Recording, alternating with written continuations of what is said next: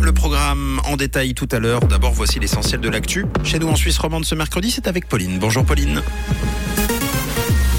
Bonjour Mathieu, bonjour à tous. Le national veut mieux lutter contre le gaspillage alimentaire. Le LED continue à progresser en Suisse et le ciel va se couvrir ce matin.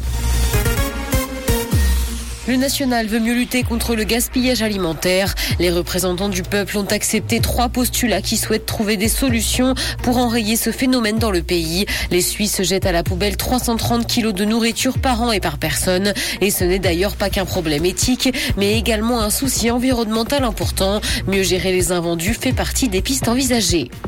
Le LED continue à progresser en Suisse. Cette technologie progresse au niveau de l'éclairage du pays, ce qui permet de réduire fortement la consommation d'électricité. Et ce parce que les ampoules de ce type permettent de réduire de moitié l'utilisation d'énergie, voire 80% si des capteurs sont installés. 11 800 000 ampoules LED ont été vendues en Suisse en 2021 contre 3 200 000 lampes à décharge basse pression.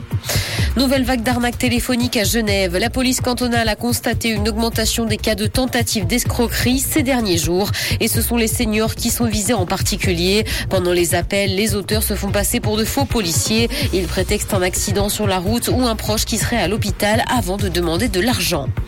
Dans l'actualité internationale, mondial 2022, l'Argentine file en finale après avoir battu hier soir la Croatie 3 buts à 0. Le pays affrontera la France ou le Maroc dimanche prochain, tandis que la Croatie rencontrera le pays perdant pour la petite finale le samedi. France et Maroc s'affronteront quant à eux ce soir à 20h. C'est la première fois qu'un pays africain va si loin en Coupe du Monde. Sur Twitter, la Norvège et le Nigeria ne font qu'un. La diplomatie norvégienne a prié l'oiseau bleu de cesser de présenter ses plus éminentes institutions comme étant celles du pays africain. Il s'agit probablement d'une maladresse technique, une confusion qui a d'ailleurs beaucoup amusé les utilisateurs du réseau social. La deuxième saison de la série Les Liaisons Dangereuses a été annulée. Une suite avait été commandée, mais la chaîne a changé d'avis, et ce parce que les audiences se sont révélées insuffisantes. Les producteurs exécutifs chercheraient d'ailleurs un repreneur activement et ce pour pouvoir proposer cette deuxième saison. Le tournage était prévu pour début 2023.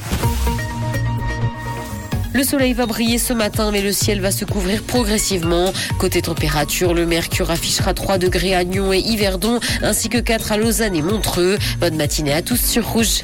C'était la météo, c'est Rouge.